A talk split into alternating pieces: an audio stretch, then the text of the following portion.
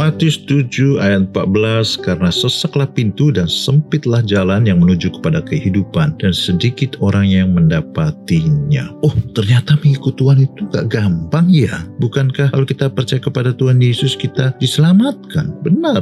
Memang setelah kita percaya kita diselamatkan tetapi dalam perjalanan kehidupan ini banyak coba dan godaan dan orang bisa saja meninggalkan imannya untuk sesuatu yang lebih menarik, sesuatu yang lebih gampang. Tuhan Yesus mengatakan untuk berjalan di dalam hidup ini dan pada akhirnya kita mengalami kehidupan yang kekal, kita harus melalui pintu yang sesak dan jalan yang sempit. Tapi jalan kepada kebinasan itu lebar. Sebab itu kalau seseorang sudah nyaman, sudah enak, kadang dia tidak mau lagi memasuki jalan menuju jalan kehidupan karena harus bersusah payah melalui jalan yang sempit dan pintu yang sesak tadi. Kehidupan yang harus mentaati Tuhan, memikul salib, menyangkal diri. Sebab itu Tuhan Yesus katakan sedikit orang yang mendapati kehidupan yang kekal itu sampai pada akhirnya. Tapi saya yakin kita akan memilih jalan yang sempit dan pintu yang sesak ini karena kita mengasihi Tuhan.